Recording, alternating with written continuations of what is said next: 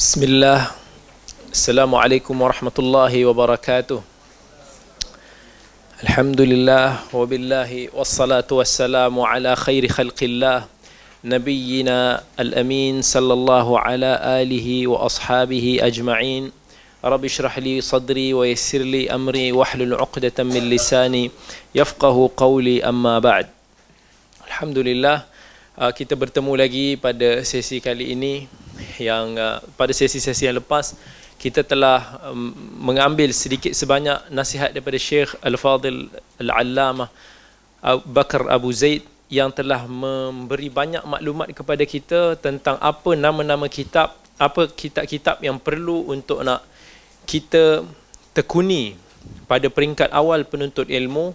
Dan Syekh juga telah memberikan kepada kita beberapa penerangan dan penjelasan tentang uh, pelajaran ataupun kita menuntut ilmu ni secara berperingkat-peringkat.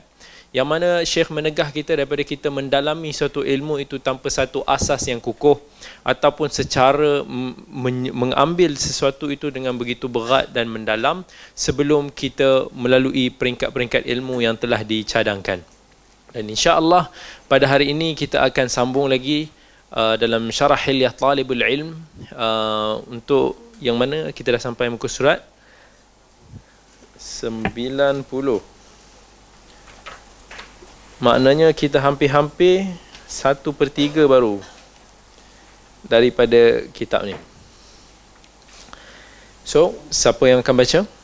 Fadal Bismillah Demikianlah tahapan-tahapan pencarian ilmu dalam berbagai disiplin ilmu. Akan tetapi mereka hanya mengambil kitab-kitab tebal saja seperti Tarikh Ibnu Jarir dan Ibnu Kathir serta tafsir keduanya. Memfokuskan diri mempelajari kitab-kitab Ibnu Taimiyah dan muridnya Ibnu Qayyim rahimahumullah. Kitab-kitab Imam Dakwah dan fatwa-fatwa mereka terutama yang berkaitan dengan sikap mereka dalam akidah. Baik. Syekh Abu Bakar bin Abu Zaid kat sini dia nak bagi kita penekanan tentang apa kitab-kitab yang perlu kita telaah dan kita baca. Betul-betul kita tekuni kita fahami. Dan begitu juga apa kitab-kitab yang sekadar untuk menambah maklumat kita ataupun menjadi satu rujukan besar kepada kita. Iaitu antara contoh yang disebutkan oleh Syekh ialah misalnya kitab uh, Tarikh At-Tabari Tafsir At-Tabari kitab-kitab yang panjang tafsir Ibnu Kathir yang mana kalau kitab ni dengan kalau kita tengok tafsir At-Tabari umpamanya tafsir At-Tabari satu kitab yang begitu panjang dalam tafsir. Antara satu tafsir yang sangat bermanfaat terutama bagi kita yang nak mencari riwayat-riwayat tentang tafsir yang disebutkan beserta dengan sanad-sanadnya. Tafsir At-Tabari adalah satu tafsir bil athar iaitu majoriti apa yang ada di dalam tafsir At-Tabari beliau berpaksikan kepada tafsir-tafsir yang berlandaskan kepada riwayat-riwayat. Baik daripada hadis Nabi sallallahu alaihi wasallam baik daripada tafsiran athar daripada para sahabat para tabi'in dan umpamanya yang beliau sebutkan secara bersanad. Maka kalau kita nak mencari satu maklumat pentafsiran yang warid daripada Nabi yang warid daripada para salaf rahimahullah maka tafsir uh, uh, uh, Ibnu Jarir ini tafsir yang At-Tabari ini adalah sebagai tafsir yang terbaik untuk kita rujuk. Tetapi tafsir At-Tabari ini satu kitab yang sangat panjang.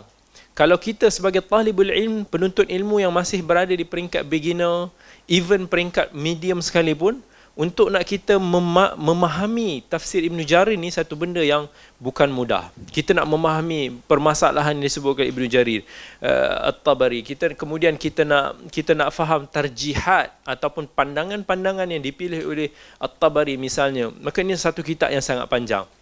Maka Syekh kata jangan terlalu untuk penuntut ilmu yang awal ni terfokus dia untuk terus mentelaah kitab-kitab besar macam ni ataupun apatah lagi kita nak hafal memang almost mustahil bagi peringkat kita sekarang ni lah. Tafsir Ibn Kathir.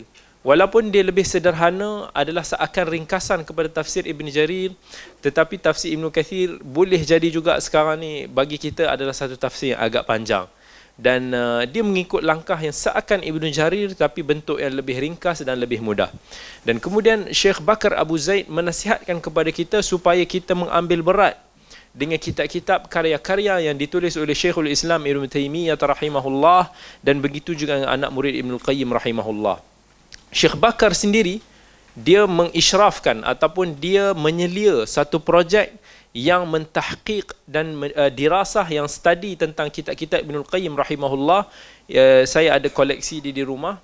Uh, dia ada banyak beberapa jilid uh, beberapa penulisan Ibn Qayyim yang mana beliau sendiri menjadi penyelia kepada projek tersebut yang tahqiq antara yang terbaik bagi kita kitab Ibn Qayyim rahimahullah. Syekh mempunyai syekh yang penulis yang sama dengan kitab Hilya Talibul Ilm ni adalah uh, seorang syekh yang di, di, di, disebut seakan-akan mini Ibn Qayyim. Ibn Qayyim Junior disebabkan dia punya interest dia, dia punya minat dia dan dia punya sumbangan dia fokus study dia banyak menjurus kepada kitab-kitab Ibn Qayyim rahimahullah. Maka Syekh ni antara orang yang paling uh, memahami tentang perbahasan Ibn Qayyim rahimahullah. Yang kalau kita baca kitab-kitab Ibn Qayyim kita akan tersentuh dengan banyak perkara. Kita akan dapati bahawa Ibn Qayyim ni seorang antara ulama yang jarang dikeluarkan dalam dunia Islam tentang bagaimana cara dia menulis cara mana dia mengupas cara macam mana dia membahaskan satu-satu masalah ilmu yang begitu detail.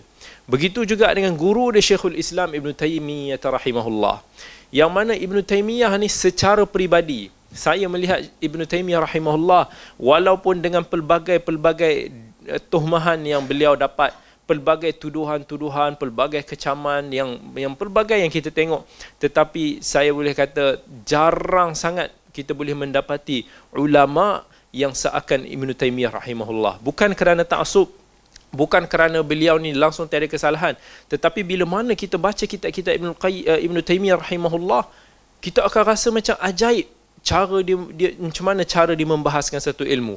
Bila dia menyentuh tentang ilmu fiqh kita akan tengok betapa faqihnya Ibn Taymiyah ni bila mana dia membahaskan mentarjihkan satu-satu isu dengan kadar ilmu siput yang kita ada ni bahkan even para masyayikh sendiri pun bagi tahu susah nak nak nak nak menolak pandangan dia susah kita nak mencari sesuatu yang macam seakan jelas kita boleh menolak pandangan Ibn Taymiyah rahimahullah. Pandangan dia begitu detail, begitu dalam, be- menggambarkan Ibn Taymiyah ni seorang yang telaah dia begitu luas. Antara ulama yang jarang kita boleh tengok yang menguasai pelbagai bidang. Walaupun dia bukan macam nak kata dia the best in every bidang, tetapi dia boleh kata Masya Allah dalam pelbagai bidang dia adalah orang yang menonjol. Mungkin uh, tak lama dulu Baitul Salam sendiri pun ada menganjurkan tentang beberapa cabang pemikiran ataupun kesenian ilmu yang ada pada Syekhul Islam Ibn Taymiyah. Kita dah menelaah sedikit sebanyak tentang kemahiran Ibn Taymiyah dalam bidang hadis, dalam bidang fiqh, dalam bidang lain-lain yang mana boleh dapat tengok video-video yang telah di, di ada dalam YouTube sekarang ni lah. Tetapi saya secara peribadi bila mana membaca pandangan-pandangan Ibn Taymiyah ni merasakan satu pandangan yang begitu kukuh. Yang kalaulah kita benci sekali kepada Ibn Taymiyah rahimahullah kita tak akan boleh menolak. Kalau betul kita baca kitab-kitab Ibn Taymiyah kita tak akan boleh tolak bahawa beliau seorang yang genius seorang yang ajib orang yang Masya Allah dia boleh karang kitab-kitab dia tanpa rujukan apa-apa daripada dalam penjara sendiri bahkan fatwa-fatwa yang yang yang diterbitkan sekarang ni macam-macam tu semua daripada kepala dia je. Yang mana anak-anak murid yang tulis himpunkan jadi fatwa Ibn Taimiyah rahimahullah. Baca. Kalau kita baca kita akan tahu bahawa kedua-dua murid dan guru ini adalah tokoh yang jarang dikeluarkan sepanjang zaman. Syekhul Islam Ibn Taimiyah walaupun kita nak boleh mungkin kita nak kata dalam bidang fiqh dia tidak semenonjol tokoh-tokoh mazhab Hanbali macam Ibnu uh, macam uh, Sahib al-Mughni, Ibnu Qudamah ataupun kita boleh kata dalam bidang hadis dia tidak semenonjol Ibnu Hajar rahimahullah tetapi dia mempunyai satu khazanah yang besar, satu kemahiran yang besar bagi each bidang yang ada pada zaman tersebut. Dan jarang ulama boleh terkedepan dalam semua bidang melainkan apa yang Allah berkati Allah telah pilih antara kalangan mereka ini. Maka kitab-kitab Ibn Taymiyah dan Ibn Qayyim antara kitab yang sangat kita suggest untuk nak kita faham. Walaupun kalaulah kita baca tu mungkin banyak juga yang kita susah nak faham. Sebahagian kitab lebih susah daripada kitab-kitab yang lain. Sebahagian kitab lebih mudah untuk difahami. Tetapi jangan kita tak baca langsung kemudian kita terus keluarkan penilaian kita sendiri, kita terus tohmah beliau dengan macam-macam tuduhan seperti mana yang menimpa beliau hari ini. Rahmatullahi alaihim. Baik. Demikianlah waktu-waktu dimakmurkan untuk mencari ilmu dan penuh dengan majlis ilmu. Setelah solat fajar hingga naiknya waktu duha, kemudian qailulah sebelum solat zuhur. Setiap ba'da solat lima waktu diadakan pelajaran. Mereka menekuninya dengan adab, penghormatan dengan kebanggaan jiwa dari kedua belah pihak di atas manhaj salafus salih rahimahumullah. Kerana itulah mereka menemukan dan sebagian mereka menjadi para imam dalam ilmu. Alhamdulillah. Apakah kita perlu mengembalikan originaliti matan dalam mempelajari ringkasan-ringkasan yang terpercaya dan bukan mengandalkan pada catatan-catatan?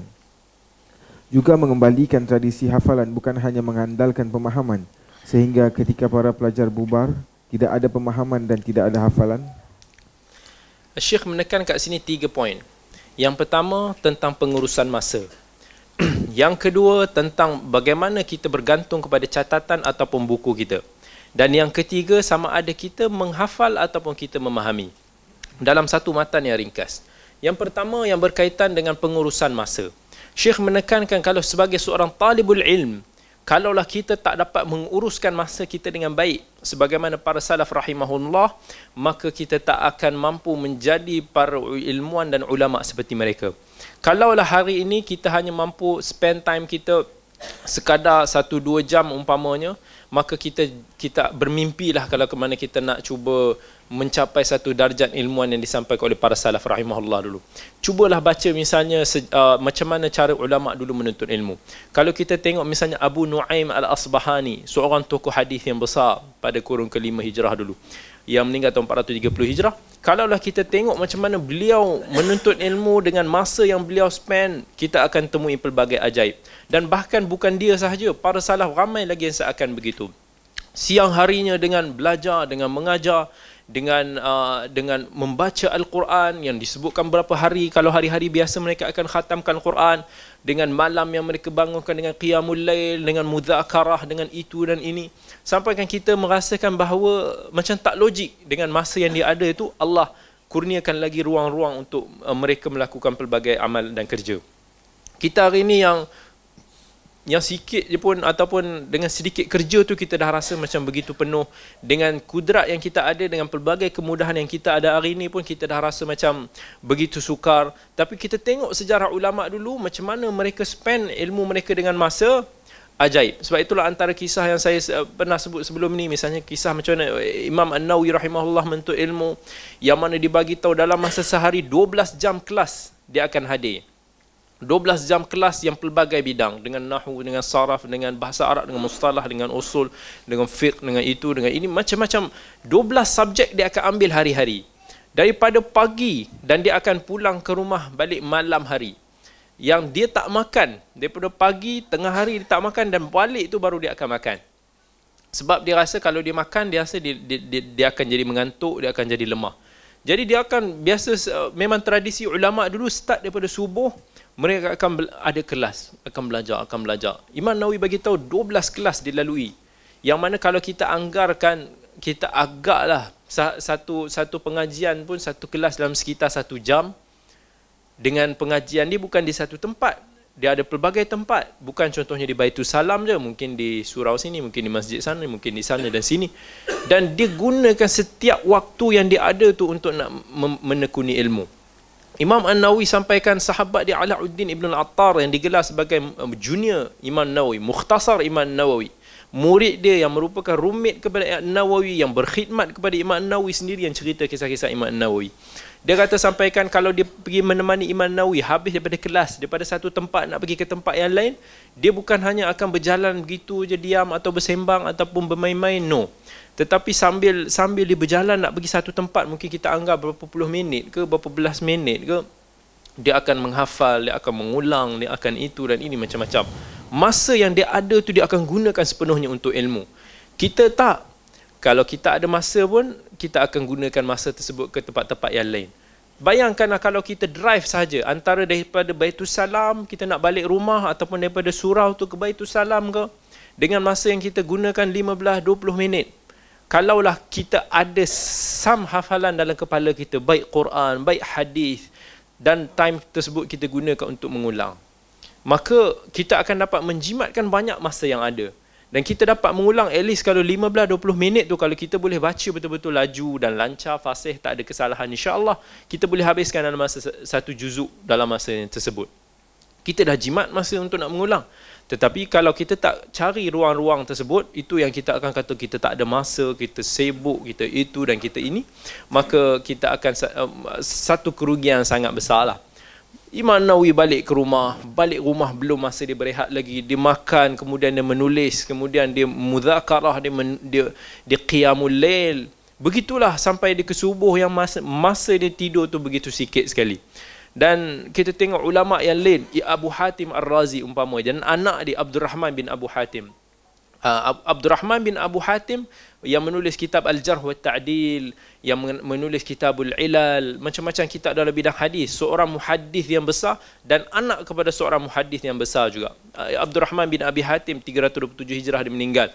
Yang mana kalau di, orang cerita macam mana dia bersama dengan ayah dia. Ayah dia seorang ulama besar. Yang mana kalau kita tengok ulama kata antara tiga golongan yang mana biasanya seseorang tu tak akan menyina ialah jika ayah dia seorang ilmuwan ataupun seorang muhaddis.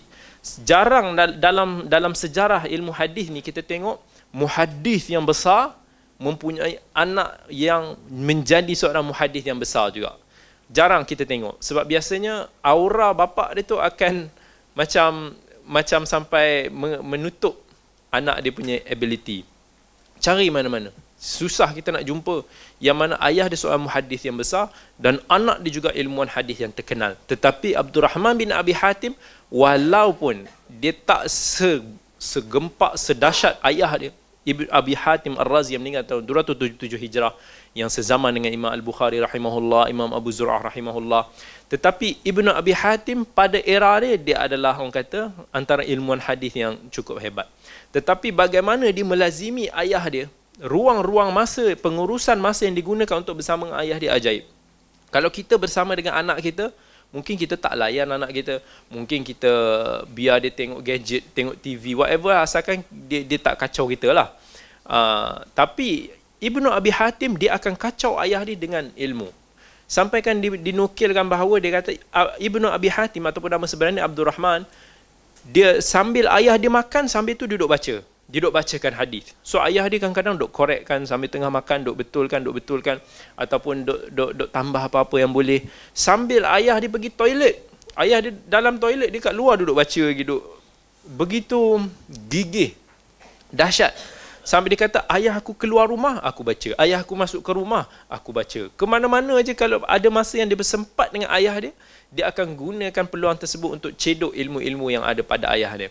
That's why Abu Zur'ah Ar-Razi yang kawan kepada Abu Hatim sendiri pun kata kepada Abu Hatim dia kata aku pelik Ibnu Kalaharis. Dia kata anak engkau ni memang macam gila betul lah dia punya semangat dia macam sangat pelik ya. Dia, apa pujian dia kepada anak Abu Hatim Ar-Razi.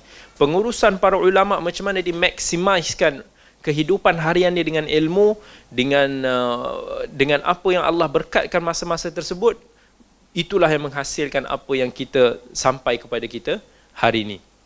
Itu perkara pertama yang disentuh oleh Syekh Bakar Abu Zaid. Yang keduanya disentuh tentang muzakirat ataupun catatan nota. Dalam kelas kadang-kadang ada orang yang mencatat ni biasanya dalam orang yang belajar dekat universiti lah yang mana belajar di surau di masjid biasanya orang tak mencatat sangat tapi universiti ni orang catat pun sebabkan tak rela. Sebab catat takut nanti yang tak tercatat itulah masuk periksa. Ha, jadi dia orang catat juga. Ada yang catat. Itu pun kalau ada yang catat. Tapi biasanya yang mencatat ada dalam dua. Kalau dulu kat kelas saya ada dalam dua tiga orang yang menulis.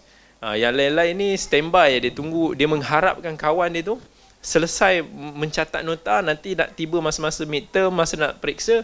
Dia akan fotokopi nota-nota tu lah. Tapi ada salah so, so, beberapa pelajar ni yang saya amazing tengok. Dia orang ni tak nak bergantung pada nota orang lain. Dia nak apa yang dia tulis je. So dia akan cuba untuk nak menulis segala apa yang Syekh Syekh bagi tahu dengan tulisan yang kalau kita nak pakai nota dia tu pun jangan harap kita boleh faham. Tulisan dia pusing dia je boleh faham tulisan dia. Dia nak kat periksa dia baca je nota dia. Dia tak baca nota orang lain.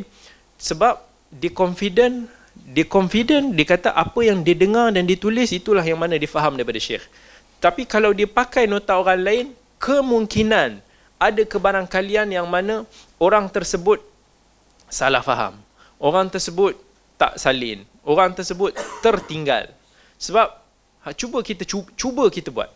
Kalau ustaz kita ke guru kita kat depan tu tengah bercakap dan kita cuba salin semua sebiji-sebiji apa benda yang dicakap ataupun semua poin-poin yang disebut oleh syekh ataupun ustaz tersebut kita salin. Ada tak kita boleh tertinggal? Mesti banyak yang kita tertinggal. Sebab kita baru tulis alamak dia dah pergi ke poin lain. Kita tak habis lagi tulis. Maka kita akan miss banyak banyak poin-poin.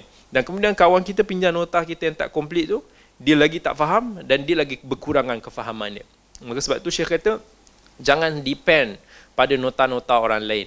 Kalau kita nak menulis pun dengan mengambil nota, depend pada kefahaman kita sendiri dan kita boleh pinjam nota kawan kita yang lain kalaulah ada kekurangan ataupun kita nak tambah apa benda yang maybe kita tertinggal.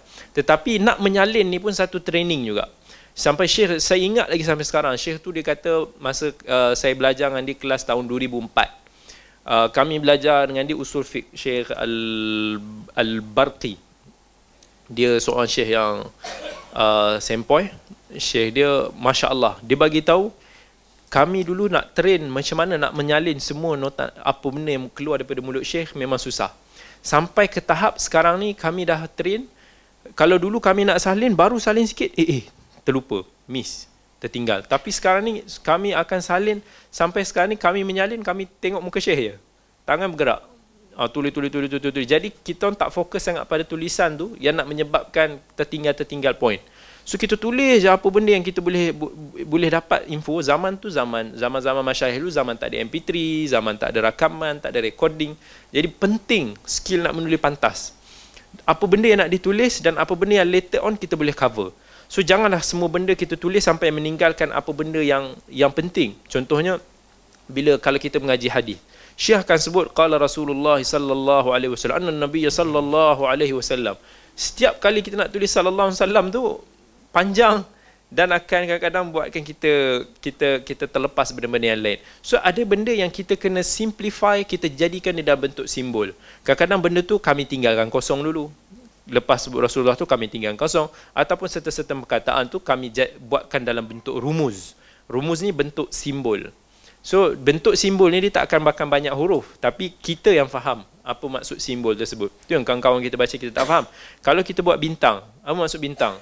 Kita mungkin kita dah set kalau kita buat bintang maksudnya misal kita nak kata ini maksudnya kalau kita buat bintang maksudnya Allah Azza wa Jal.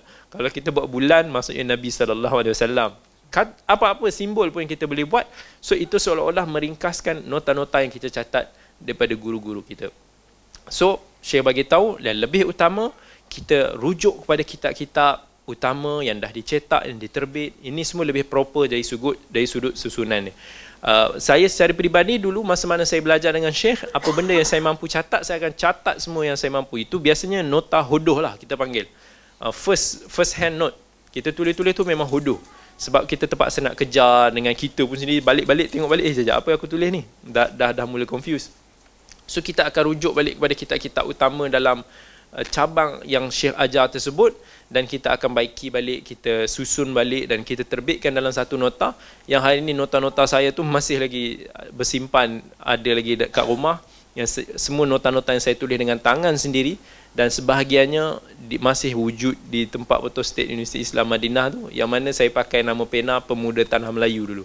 So kalaulah masih wujud hari tu saya pergi masih ada lagi walaupun dah berzaman-zaman tinggal tapi sebab subjek tu masih ada dan nota tu masih lagi nampak relevan dipakai kat kuliah tu maka orang pakai without know lah siapa yang menulis dia sebab dia kita orang Melayu je kan lepas tu uh, yang ketiga Syekh bagi tahu sama ada kita faham faham ilmu tersebut ataupun kita hafal.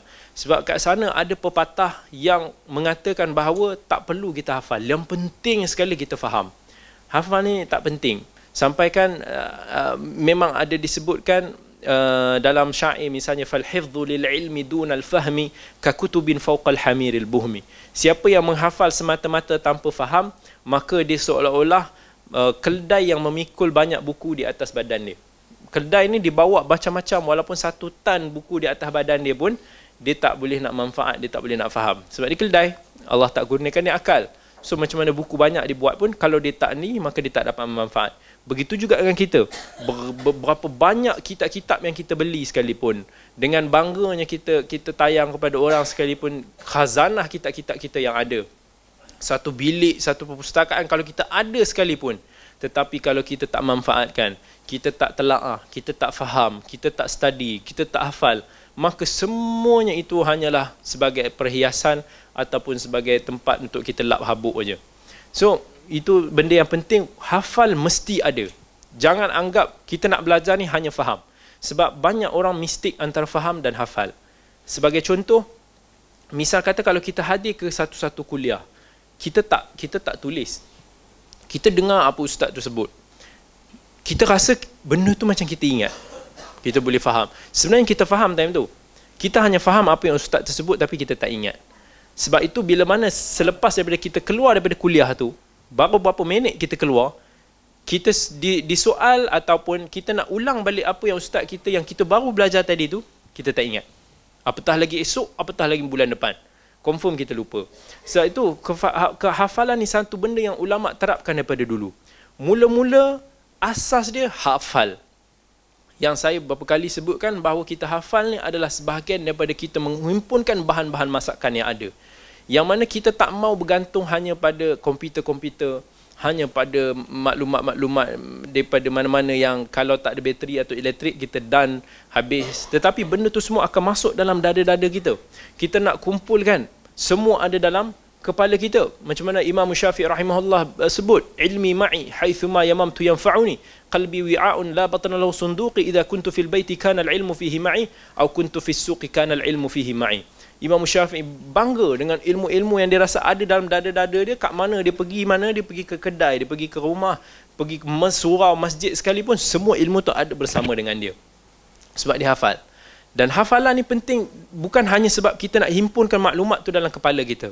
Tetapi antara yang ramai orang tak sedar ialah sebenarnya dia proses untuk kita nak menajamkan, mencepatkan lagi prosesor kepala kita.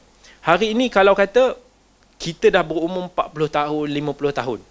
Lepas tu saya kata jom kita hafal Quran. Kita mungkin akan cakap ya kita saya saya dah tua dah, saya nak kat pencen dah, tak mampu dah kot nak hafal.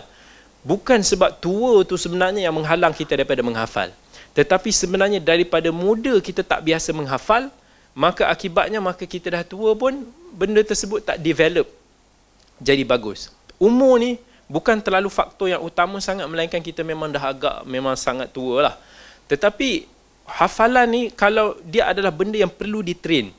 Sebab tu saya boleh bezakan. Anak-anak yang saya train dia hafal Quran dan hadis di tempat mak tafiz yang kami kendalikan.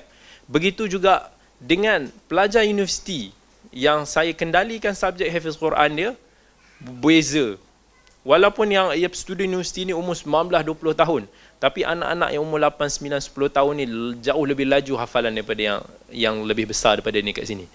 Jauh lebih mantap jauh lebih kuat. Kalau yang pelajar universiti ni kata saya tanya satu muka satu nak nak hafal tu berapa lama? Katakan hafal sajalah. Tak tak payah kata terlalu mantap. Hafal. Ada yang kata mungkin sehari lebih mungkin paling-paling sehari atau dua hari nak hafal. Tapi kalau kita bagi anak-anak yang kecil yang eh, yang yang bersama dengan saya tu dia kata satu muka tu mungkin dalam setengah jam insya-Allah dia boleh done ha, jadi sebab apa sebab itu yang dia dah train every day daripada berapa mungkin setahun dua tahun yang lepas yang dulu tetapi orang yang lebih berusia student universiti ni dia tak biasa dia sebelum ni sebelum ni jenis main PlayStation je, main bola, main uh, jenis macam tu je. Jadi otak dia tak diperah, tak digunakan. Maka sebab itu prosesor dia kekal lambat. Jadi jangan salahkan faktor umur tetapi sebenarnya adalah faktor kita sendiri how berapa banyak yang kita train.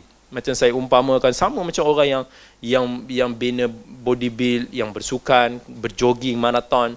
Kalau saya yang tak kuat, tak rajin maraton ni, tiba-tiba orang kata jom pergi lari mungkin baru baru lari setengah kilometer saya dah semput lah. Tapi kalau bagi orang yang dah biasa, walaupun saya dengan dia memiliki jantung yang sama, ataupun mungkin saluran darah kami sama besar, mungkin. Tetapi dia mungkin boleh maraton sampai 40 km. Ada yang sampai 100 km dia boleh maraton. Uh, sebab hari-hari ataupun selalu dia train benda tu. Dia train jantung dia, dia train jantung. Kita tak train, tak boleh lah sama juga dengan otak dan hafalan kita dan kefahaman kita maka sebenarnya kita menghafal ni bukan hanya sekadar kita nak nak hafal membuta tuli ataupun kita nak ada benda tu dalam kepala kita semua tapi yang lebih penting supaya kita dapat jadikan otak kita lebih cerdas. Bila kita dah biasa lepas tu syekh cakap apa pun benda tu lebih mudah untuk nak serap kalau kita tak biasa alamak syekh ni cakap apa? esok lupa. Hari ni lupa. Tapi kalau kita dah biasa dah biasa dah biasa maka dia akan jadi macam zaman para sahabat dulu. Yang mana zaman para sahabat dulu hadis dan Quran ini diriwayatkan secara banyaknya daripada musyafahah. Daripada segi mulut ke mulut riwayat. Sebab itu ingatan mereka superb. Sebab mereka tak bergantung kepada tulisan dan nota sangat. Berbanding dengan kita. Kalau kita pun pelik. Sebab tu orang hari ini pelik. Macam mana sejarah pengumpulan hadis zaman dulu lewat dibukukan secara proper. Dan Tuhmahan mulalah mengatakan se sehebat mana perawi-perawi ini meriwayatkan hadis. Wujud baru-baru ni pun ada saya baca.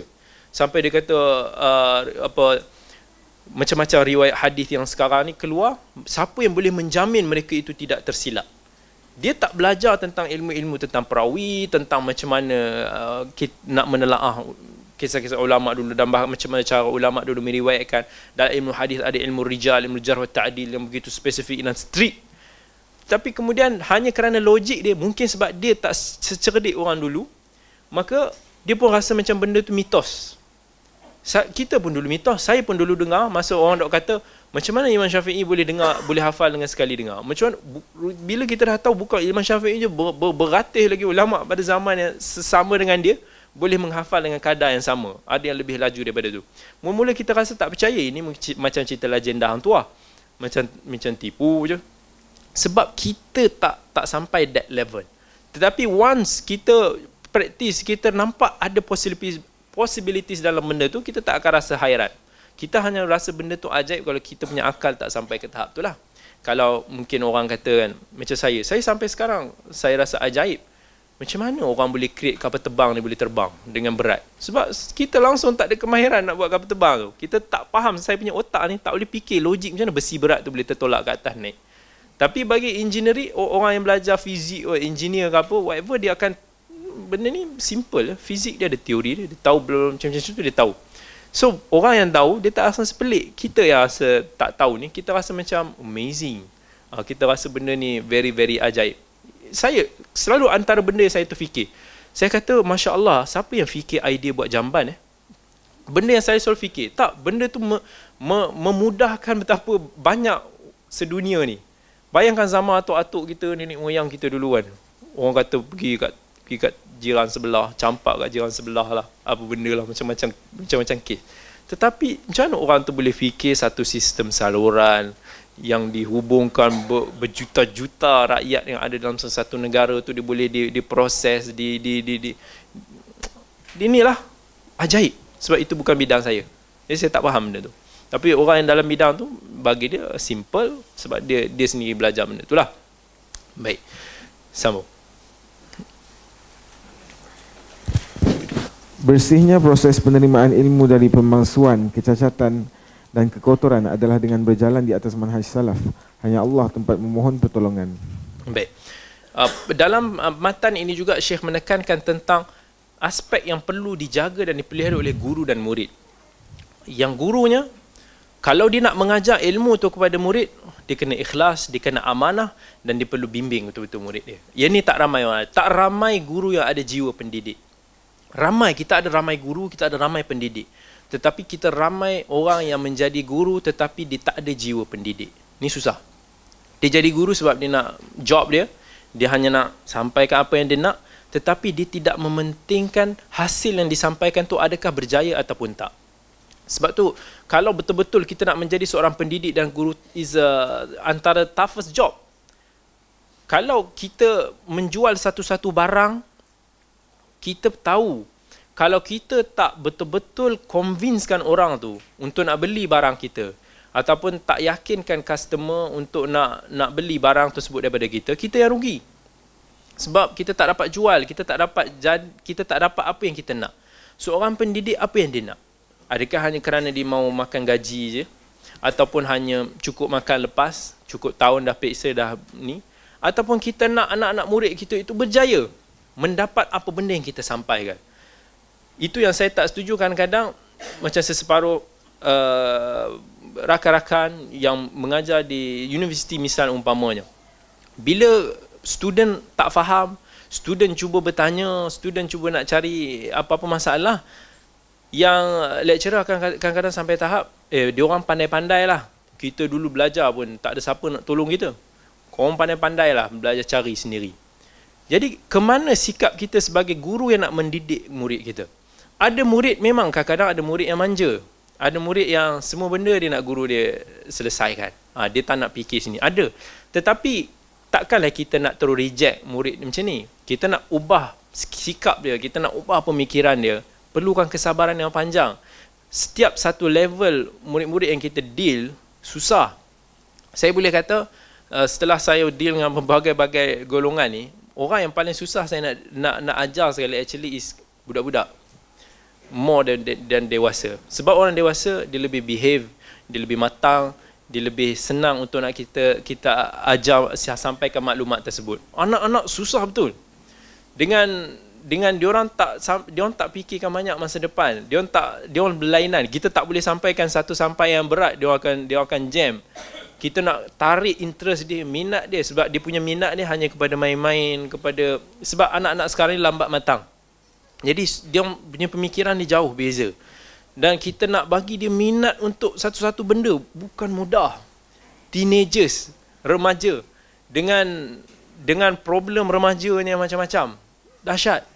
Saya kadang-kadang masa mengajar pada sesuatu tempat tu uh, anak-anak murid dia ada yang teenagers macam-macam yang masa mula-mula kita sampai tu dalam keadaan dia orang semua tak ada minat nak belajar ada yang tahap dia orang dah fed up dia orang nak memberontak macam mana kita nak tackle balik seorang-seorang. Nak bagi dini minat. Kadang-kadang kita kena spend a lot of money untuk diorang. Beli hadiah. Sebab diorang ni jenis yang sukakan kepada hadiah. Jadi kita standby hadiah bila dia dapat jawab, bila dia, dia berjaya sikit-sikit apa benda yang kita bagi, kita bagi hadiah, benda tu akan motivate dia, dia akan bersemangat, dia akan berubah ke arah yang lebih baik. So kita nak deal dengan diorang ni agak berbeza dengan cara kita deal dengan orang dewasa. Kalau orang dewasa kita bagi hadiah memang tak jalan lah. Kita bagi coklat dia kata aku boleh beli sendiri. Tapi diorang ni dapat satu coklat tu pun dah macam very happy. Bagi dia dia nak hadiah. Bagi dia dia nak menang lawan kawan-kawan dia. So kita gunakan elemen tu, sentimen tu untuk nak tarik minat dia, untuk nak dia supaya dia tak fed up dengan belajar, dengan apa yang kita ajar. Nak bagi dia tahan konsisten dengan sebab dia kadang-kadang tak faham kenapa mak ayah aku hantar aku pergi ke kelas mengaji agama? Kenapa aku nak kena buat ini? Kenapa aku nak kena buat itu? Dia akal dia tak sampai ke tahap tu. Tugas kita lah sebagai seorang pendidik yang nak sampaikan kepada dia nak menarik minat dia. Dia adalah mad'u kita. Dia adalah produk kita. Yang mana berjaya ataupun tidak seorang pendidik dan guru itu bergantung kepada anak-anak murid kita. Kita berjaya develop dia, ubah dia ke arah yang lebih baik dan positif, itu adalah hasil lambang kejayaan kita. Walaupun sebanyak mana pun ilmu yang kita ada, tetapi kalau kita tak dapat manfaatkan hasilnya, kita tak dapat gunakan, tak dapat manfaatkan kepada mad'um-mad'um kita, murid-murid kita, ilmu yang kita ada, maka seolah-olah ianya tak mampu digunakan dengan baik. Macam seolah-olah kita beli kereta Ferrari, tapi kita tak dapat nak pecut jalan laju. Kita beli mahal-mahal berapa ribu cc punya pecut.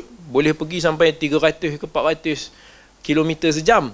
Tapi kita bawa je kat jalan kampung, tak boleh nak pergi tak boleh tak boleh pecut laju. So baik tak payah beli sebab kita tak dapat tunjuk kereta kita tu laju. Ha, begitulah. So ni antara benda yang seorang pendidik perlu ambil berat.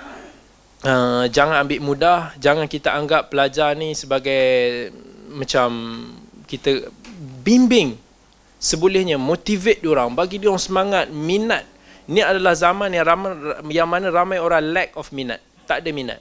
Kita nak tambah minat dia setiap orang berbeza. Nak kena analyse seorang-seorang dia ada tabiat dia dia ada masalah problem peribadi. Ni masalah keluarga yang ni masalah dengan cikgu ini masalah dengan suka lari sekolah ada. Deal dengan student yang ajib. Dia punya kerja lari daripada sekolah. Dia tahu sekolah kalau kat asrama kalau dia lari dua kali apa uh, akan uh, akan di, dibuang sekolah. Dia memang nak kena buang. Dia lari dua kali. Macam mana? Okay, kita buang dia macam tu je. Boleh.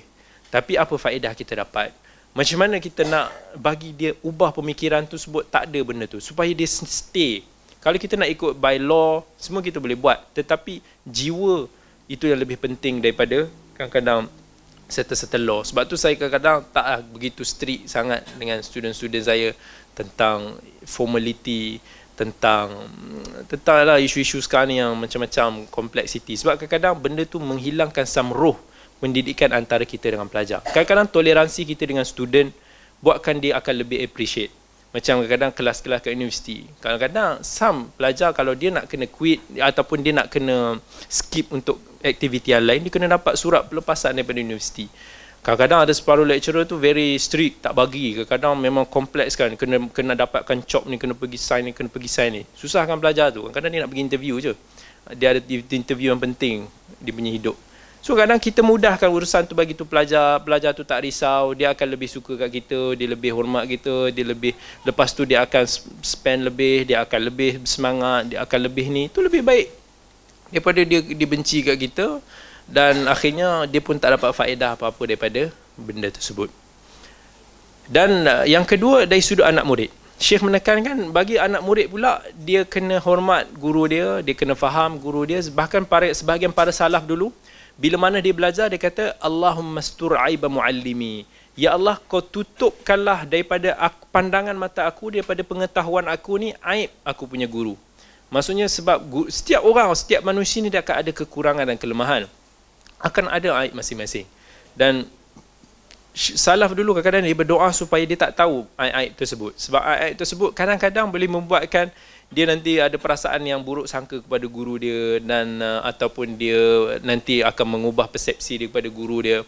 Maka mereka berdoakan sedemikian dan mereka berdoakan supaya Allah tidak mencabut barakah ilmu tu daripada mereka. Iaitu bila barakah kita bersama dengan guru, kita menghormati guru kita, insya-Allah Allah akan memberkati uh, pelajar tersebut. Dan seorang pelajar Syekh menegah juga kita daripada orang yang dia punya dia belajar ni dia bukan nak belajar pun.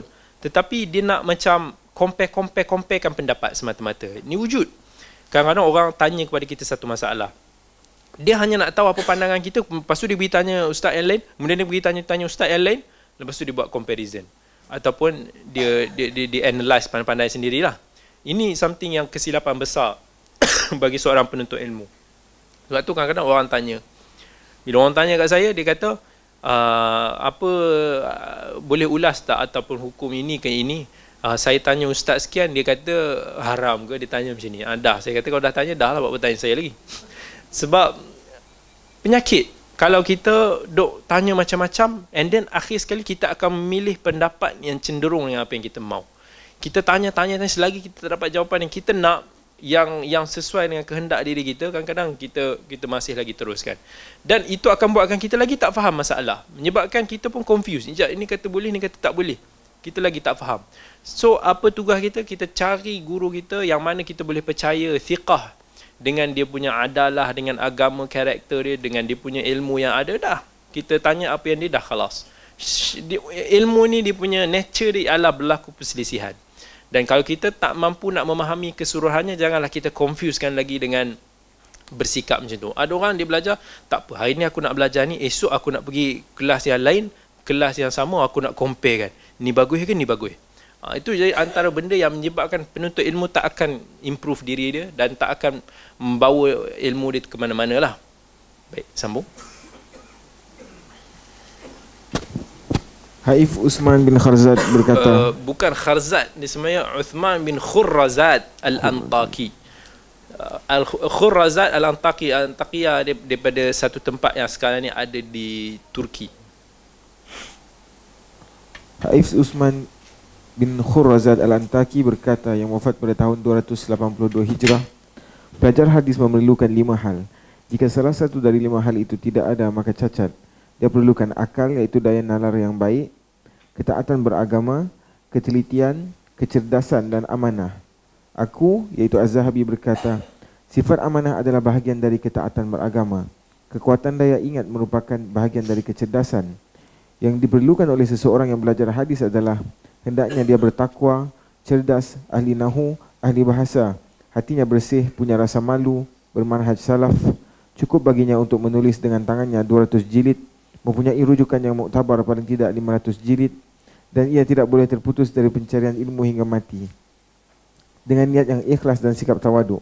Jika tidak, maka janganlah kamu melelahkan diri. Alright. Yang ni ada dua nasihat daripada Uthman bin Khurrazat dan juga Al-Hafidh Al-Zahabi rahimahullah ciri-ciri yang perlu ada pada seorang penuntut ilmu. Yang mana kalau kita tengok ciri yang disebut oleh Al-Hafidh Al-Zahabi kat sini lebih dahsyat. Yang kita kata macam seolah-olah Al-Zahabi menyukarkan untuk seseorang tu belajar, menakut-nakutkan lah. Kesimpulan daripada kedua-dua nasihat ni. Yang mana seorang penuntut ilmu pertamanya kena ada ciri-ciri ad-din, iaitu agama agama dia kena baik. Dia kena jaga agama dia dia kena jaga maksudnya janganlah orang yang buat banyak maksiat dosa. Dia buat dosa kecil dia buat secara berterusan dia tak insaf dia tak bertaubat ataupun menjebakkan diri dia dalam dosa-dosa yang besar. Ini semua perlu dijaga. Amanah ni semua termasuk dalam agama seseorang itu. Dan ciri-ciri orang yang nak diterima hadis itu pun dia akan tengok kepada ad-din iaitu agama dia juga. Dan yang kedua ialah dari sudut dabt iaitu dab ni dari segi dia punya power of knowledge yang dia ada. Sama ada hafalan dia sama ada kefahaman dia. Itu semua termasuk dalam apa yang perlu kita miliki. Kita di samping kita agama yang baik kita perlu ada kefahaman yang baik dalam agama dan janganlah jadi seperti uh, himar. Uh, yang mana Allah sebut dalam Quran kama thalin himarin ya-, yahmilu asfara jangan jadi seperti himar yang yang yang ni lah maksudnya himar ni dia tak boleh nak faham dan manfaatkan apa-apa dia yang ada. Sam, sebab itu sama ulama dia cerita kepada zaman dulu ada seorang lelaki yang mana dia boleh hafal kitab-kitab Ibn Muflih. Al-Furu' Ibn Muflih dia hafal tapi dia tak boleh faham pun. Dia tak faham pun apa. Dia hafal saja tapi dia tak dia tak hafal. So orang gelar dia sebagai himar furu' atau himar Ibn Muflih seolah-olah macam tu lah. Dia, dia orang gelar dia sebagai keldai sebab kan oh, ini tak elok lah label-label ni. Tapi sama orang gelar dia macam tu lah. So uh, kita sebagai penuntut ilmu kena di samping untuk kita nak dop ni samping kita ingat kita kena usaha juga untuk nak faham apa benda yang kita hafal. Yang ketiga adalah dinasihatkan juga supaya kita master dalam bahasa Arab lugawi. Dan kita ni dah sentuh dalam beberapa siri yang lepas bahawa kepentingan penuntut ilmu terhadap bahasa Arab ni ialah untuk dia nak memahami nas daripada Quran dan sunnah yang mana diturunkan dalam bahasa Arab maka kita juga setidak-tidaknya perlu mendalami bahasa Arab. Ma la yatimul wajib illa bihi fahuwa wajib. Apa yang sesuatu yang menjadi nak nak nak sampai kepada satu kewajipan itu maka wasilahnya juga adalah wajib untuk nak kita pelajari kita kena belajar sebabkan kejahilan ramai liberal-liberal hari ini dengan bahasa Arab menyebabkan akhirnya mereka mentakwil, mentafsirkan nusus syarak ini sesuka hati dan sampaikan me, me, menyelewengkan banyak maksud-maksud yang datang daripada syarak ini. Jelas kita boleh tengok daripada orang yang belajar di barat semata-mata tak tak ada kemahiran dalam bahasa Arab. Banyak nas-nas yang kita seleweng yang penat nak deal dengan dia orang ni. Dan uh, yang keempat ialah seseorang itu juga perlu ada sifat takwa dan zakat. Takwa dan zakat bila mana digunakan dua dalam dua benda, iaitu takwa ni kita pun tahu yang mana ulama sebut takwa bila digunakan bersama dengan zakat, takwa bermaksud kita menahan diri daripada terjebak dalam maksiat dan benda-benda yang tak elok lah. Dan zakat ini adalah kita melakukan suruhan yang Allah bagi. Apa yang Allah suruh, baik sunnah, baik daripada benda tu wajib, kita buat. Itu zakat. Takwa benda tu seolah menjadi penghalang kita daripada takwa wiqayah daripada wiqayah ni adalah satu macam penghalang. So kita jadikan penghalang antara kita dengan api neraka which is kita menjauhi daripada maksiat-maksiat yang boleh memasukkan kita dalam api neraka. Wal billah. Dan yang seterusnya ialah seorang penuntut ilmu perlu ada sifat hayi. Hayi ini sifat pemalu. Tetapi bukan pemalu yang sampai tahap me, me, me, menghalang dia daripada menuntut ilmu bukan malu Melayu tak Malu ni hanya dari sudut Melayu uh, dari sudut malu kita kita malu daripada kita buat something yang boleh mencemarkan maruah kita, yang mencemarkan agama kita. Bahkan bukan malu nak bertanya soalan, malu untuk nak kita uh, menunjukkan diri kita jahil kalau kita tak tahu satu-satu isu. Bahkan dalam hadis riwayat Muslim, Nabi sallallahu alaihi wasallam puji wanita-wanita Ansar. Nabi kata ni'man nisa'u nisa'ul Ansar. Sebaik-baik senikmat-nikmat wanita ialah wanita ansar. Lam yam lam yakun yamna'hunna haya al haya ayatafaqqahna fid din. Kerana sifat malu mereka itu tidak menjadikan mereka ini terhalang ataupun menghalang mereka daripada bertafakuh dalam agama maksudnya kalau kita tahu wanita-wanita ni biasanya malu lebih lebih tinggi sifat malu dia. Tetapi bukanlah sebab itu wanita ansar ni tak berani. Bahkan any soalan yang dia tak faham dia akan tanya kepada Nabi sallallahu alaihi wasallam. Tak ada rasa tak ada rasa benda tu segan sebab benda berkaitan agama ni benda yang kita tak boleh segan. Sebab tu Ummu Salamah sendiri bila mana dia nak bertanya kat Nabi supaya dia nak tahu benda tu serius sebelum dia tanya dia kata innallaha la yastahi minal haq. Dia kata ya wahai Rasulullah sesungguhnya Allah ini tidak malu kepada kebenaran. Maka aku nak bertanya kepadamu adakah wanita uh, wanita yang bermimpi maka dia perlu untuk nak mandi junub? Ha, soalan tu mungkin malu ditanya oleh wanita tetapi dia nak nak tanya juga. Dan dia tahu benda ni penting untuk so, dalam hukum hakam berkaitan wanita maka dia tanya juga disebut dulu mula-mula supaya benda tersebut boleh uh, ni lah so dia, uh, Nabi pun jawab lah kalau dia melihat itu dan ini maka dia kena mandi. Maka itu hadis riwayat Bukhari dan Muslim. Maka sifat begini adalah sifat yang malu. Jangan sebabkan malu kita malu nak bertanya benda yang penting untuk kita tahu.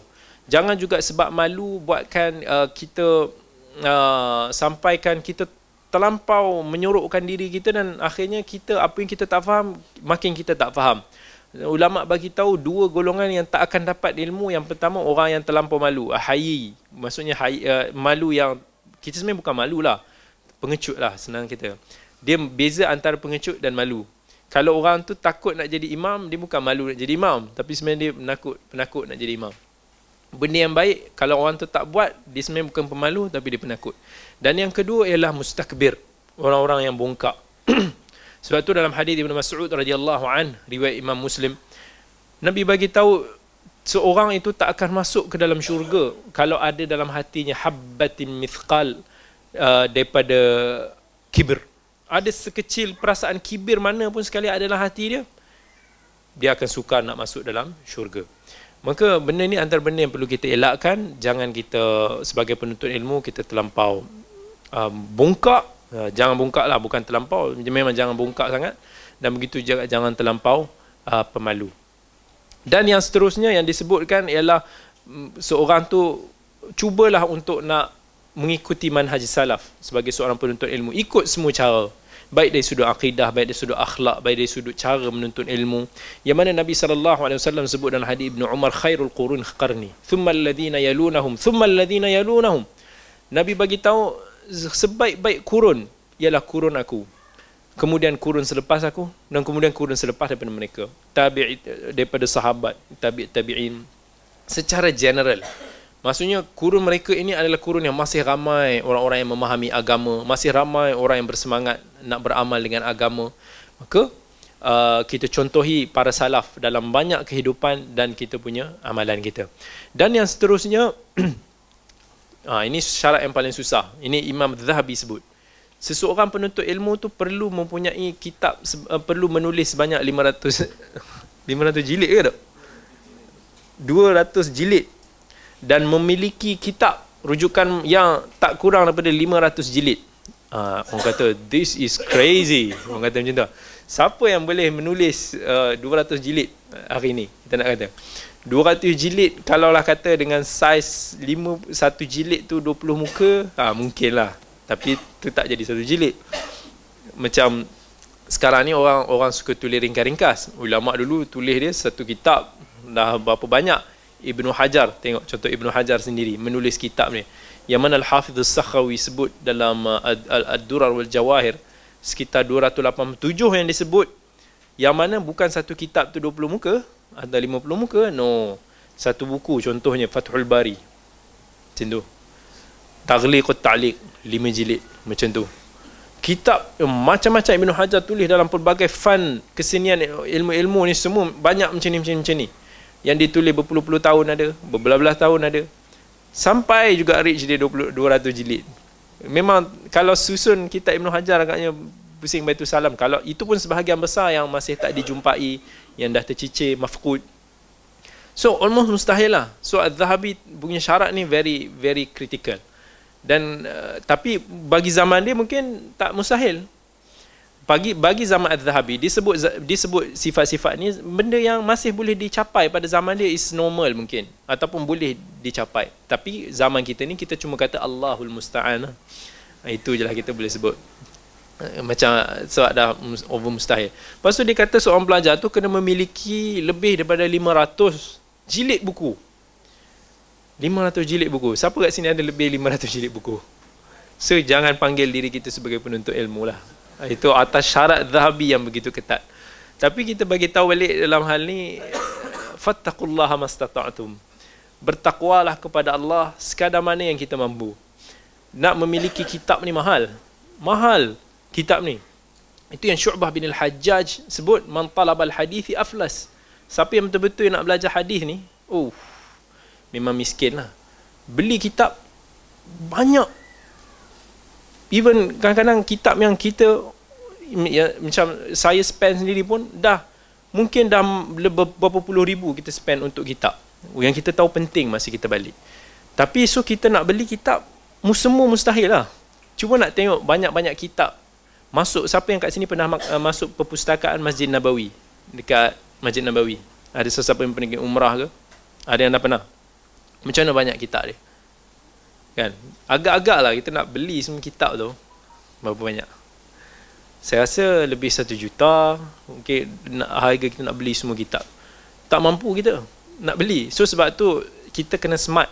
Bila mana kita nak beli sekarang ni dengan kadar kemampuan kewangan yang kita ada dan teknologi yang ada sekarang. Kitab yang kita jarang-jarang baca ni. Yang kita hanya jadikan sebagai rujukan. Tak perlu kot kita beli. Macam contoh lah. Contoh. Ni bukan semestinya betul tapi sebagai contoh. Kitab Silsilah Hadithus Sahihah atau Dhaifah Syekh Al-Albani rahimahullah. Syekh silsilah sahihah dia panjang macam ni, silsilah dhaifah dia pun panjang macam tu. Mahal. Maktabatul Ma'arif jual kitab-kitab Syekh Al-Albani mahal. Mungkin sekarang ni dah reach lebih uh, seribu ringgit lebih dia punya dia punya harga dia. So kita nak beli satu kitab tu yang mana saya boleh jamin agaknya ramai orang beli kitab tu dia tak dia tak baca pun. Dia hanya beli buku tu nampak macam at least aku ada berjilid kitab panjang. Nak rujuk lalas dia nak rujuk penilaian Albani, dia pergi komputer. Maktabah Syamilah, tengok PDF. Sebab benda yang kita bukannya nak telaah daripada kulit awal sampai ke akhir. Benda tu hanya kita nak tahu, nak tahu, nak jadi rujukan. So kalau kita tahu kitab-kitab jenis macam tu, tak payah kita spend that banyak duit kita untuk beli kitab-kitab macam tu. Cukup sekadar kita fokus duit kita tu untuk beli kitab yang kita tahu kita boleh baca, telaah, manfaat daripada kulit daripada awal sampai akhir. So kita akan boleh beli memaksimiskan duit kita dengan buku-buku yang penting untuk kita. Buku yang lain, kita dah ada teknologi PDF orang scan sebiji. Dan kita nak cari tu tak perlu kita buka PDF tu cari satu-satu muka surat. Sekarang ada beberapa software bantu untuk kita cari dan dia tunjukkan terus pergi ke muka surat mana buku tu mempercepatkan proses pencarian kita. So tak payah kita nak telaah satu-satu telaah satu-satu. Tapi itu kena tahu jugalah skill mencari itu satu hal lagi. So banyak kitab-kitab hadis yang besar begitulah. Tarikhul Kabir contohnya Imam Al-Bukhari. Katakanlah kita tak banyak duit. Kita banyak duit bagus ya belilah. Kita tak banyak duit. Bukan banyak duit sangat. Tarikhul Kabir kita nak beli mungkin 9 jilid macam tu kitab Tarikhul Kabir ni pun kita buka mungkin setahun 5, 5 tahun sekali ataupun kita buka time-time kita nak buat tesis kita nak mencari nama-nama perawi itu pun kita cari melalui internet so kat situ utama tak tak perlulah untuk kita beli by physical that book melainkan kita betul-betul ada duit ini uh, satu, satu awal ni dalam poin apa? Macam mana boleh masuk sini? Oh, pasal kitab uh, jilid-jilid. Dan kemudian ciri yang seterusnya ialah yang disebut oleh Al-Hafidh Al-Zahabi seorang tu perlu konsisten belajar istiqamah sampai dia mati. Ya, yang mana uh, istiqamah benda yang kita tahu susah untuk nak kita amalkan dan kita lakukan. Tetapi nak istiqamah sebagai penuntut ilmu ni Imam Ahmad bin Hanbal yang kita tahu pada zaman dia bila mana dia dah dia dah sampai tahap mujtahid yang paling famous pada era dia sampai kemudian orang nampak dia dah ulama yang besar. Orang masih nampak dia terlai, berlari-lari lagi bawa pen dengan kertas. Tulis faedah-faedah. Sampai orang kata ya Aba Abdullah ila mata. Maksudnya kamu ni duk ke hulu ke hilir ke hulu ke hilir duk belajar lagi. Padahal kamu dah sampai martabat yang begitu tinggi seorang ulama yang dihormati dan dikenali seluruh dunia. Dia kata daripada buayan sampai ke minal mahdi ilal lahdi maksudnya daripada buayan sampai aku mati aku akan menuntut ilmu. Itu Imam Ahmad. Seorang ulama yang tak malu untuk nak belajar menulis menghimpun. Walaupun dia seorang ulama yang besar. Sebab kita tahu nak menuntut ilmu ni memerlukan satu juhud yang besar. Tanpa kita kita spend time kita, usaha kita, mustahil. Mustahil kita akan dapat ilmu. Al-Imam Syafi'i rahimahullah, guru kepada Imam Ahmad sendiri, dinasihatkan kepada kita dalam satu syair dia. Dia kata, biqadril kaddi tuktasabul ma'ali, man talabal ula sahiral layali, wa man ramal ula min ghairi kaddin ada'al umra fi talabil muhali, tarumul izza thumma tanamu layla, yaghusul bahra man talabal la'ali yang Imam Syafi'i bagi tahu kat kita sendiri. Dia kata dalam syair yang yang cantik tadi ni, dia kata biqadril kaddi tuktasabul ma'ali. Dengan kadar penat lelah kita ni, itulah kadar ketinggian martabat ilmu level yang kita ada. Man talabal ula sahiral layali. Siapa yang nak mengimpikan satu tempat yang tinggi ni, satu benda yang tinggi ni, ilmu lah.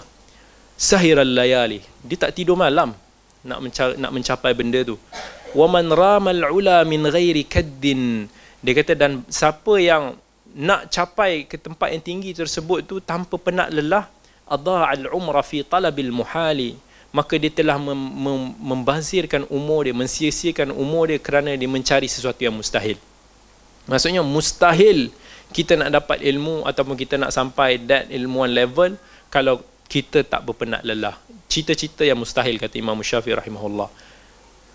Tarumul izz tarumul izza thumma tanamu laila kamu nak mencari kemuliaan tapi kamu tidur je malam.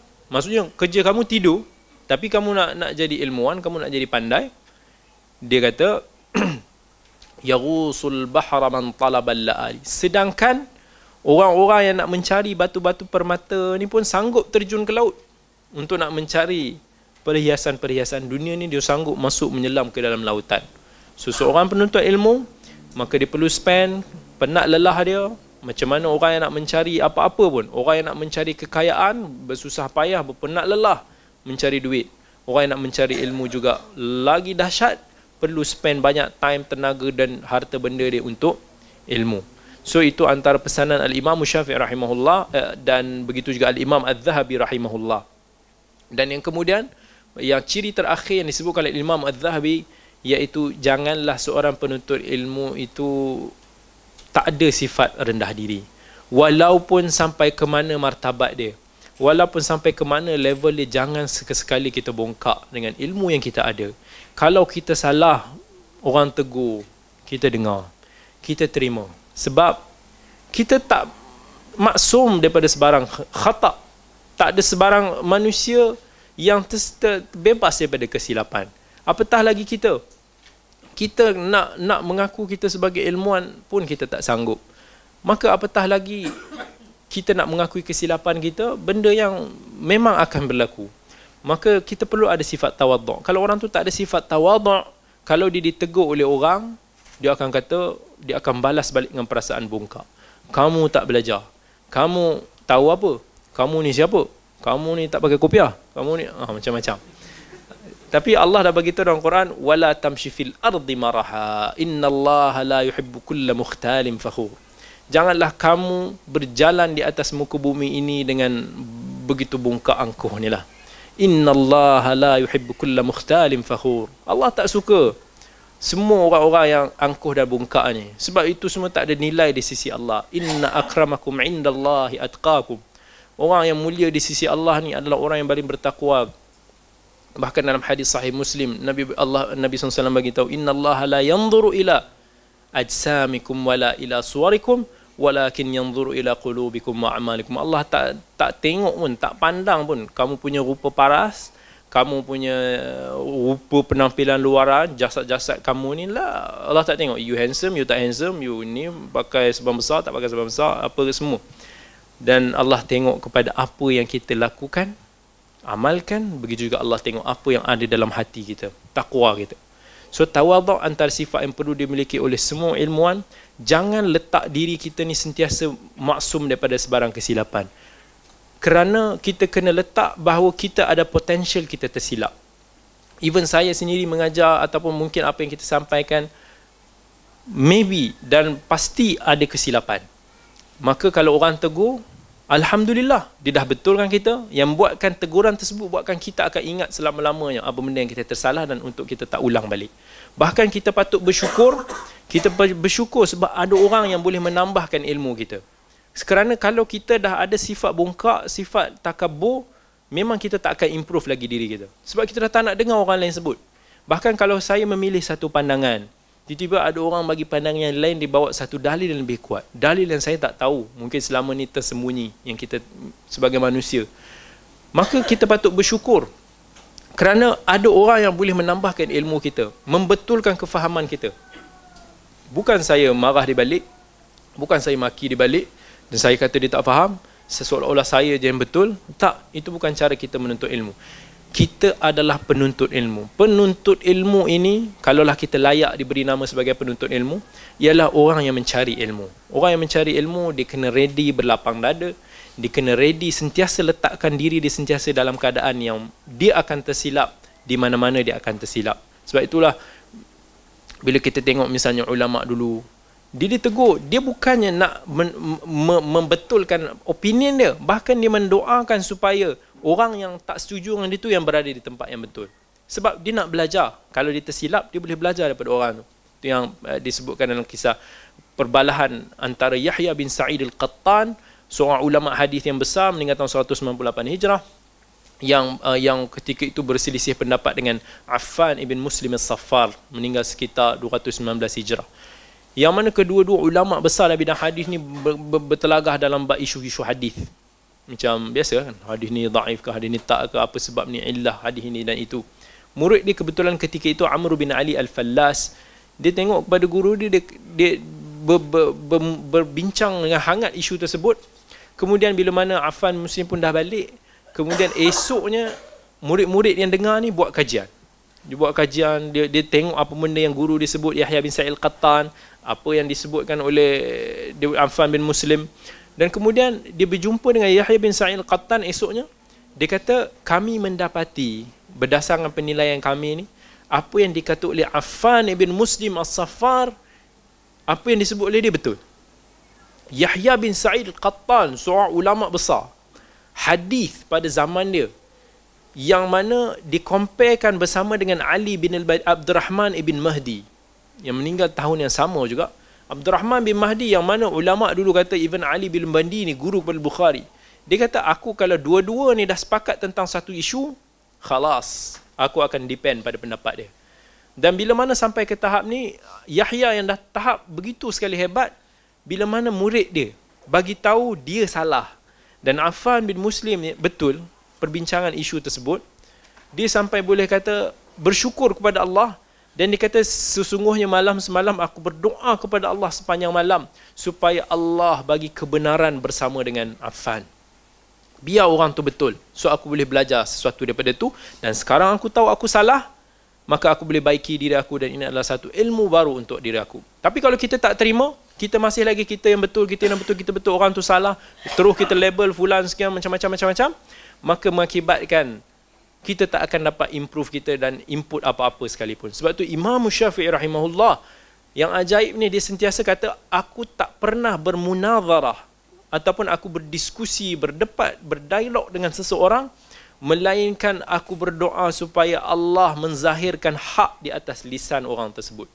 Maksudnya aku berdoa supaya Allah bagi dia kebenaran. Biar apa yang disebut tu betul.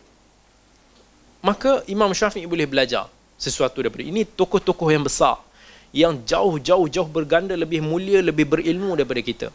Maka hari ini apalah sangat yang nak kita angkuh dan bongkakkan aqulu qawli hadha wa astaghfirullah alazim li wa lakum. Wassalamualaikum warahmatullahi wabarakatuh. Insyaallah kita sambung lagi pada uh, sesi yang akan datang. Ini soalan?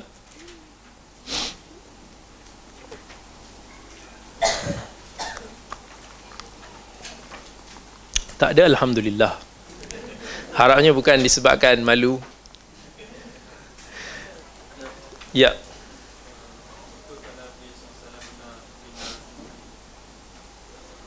Macam mana?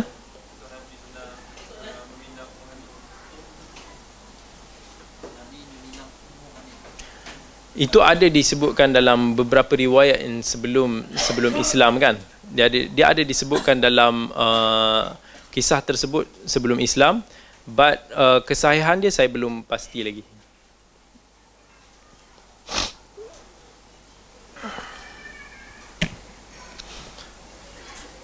Baik. Kalau tak ada apa-apa, kita jumpa lagi insya-Allah pada minggu hadapan.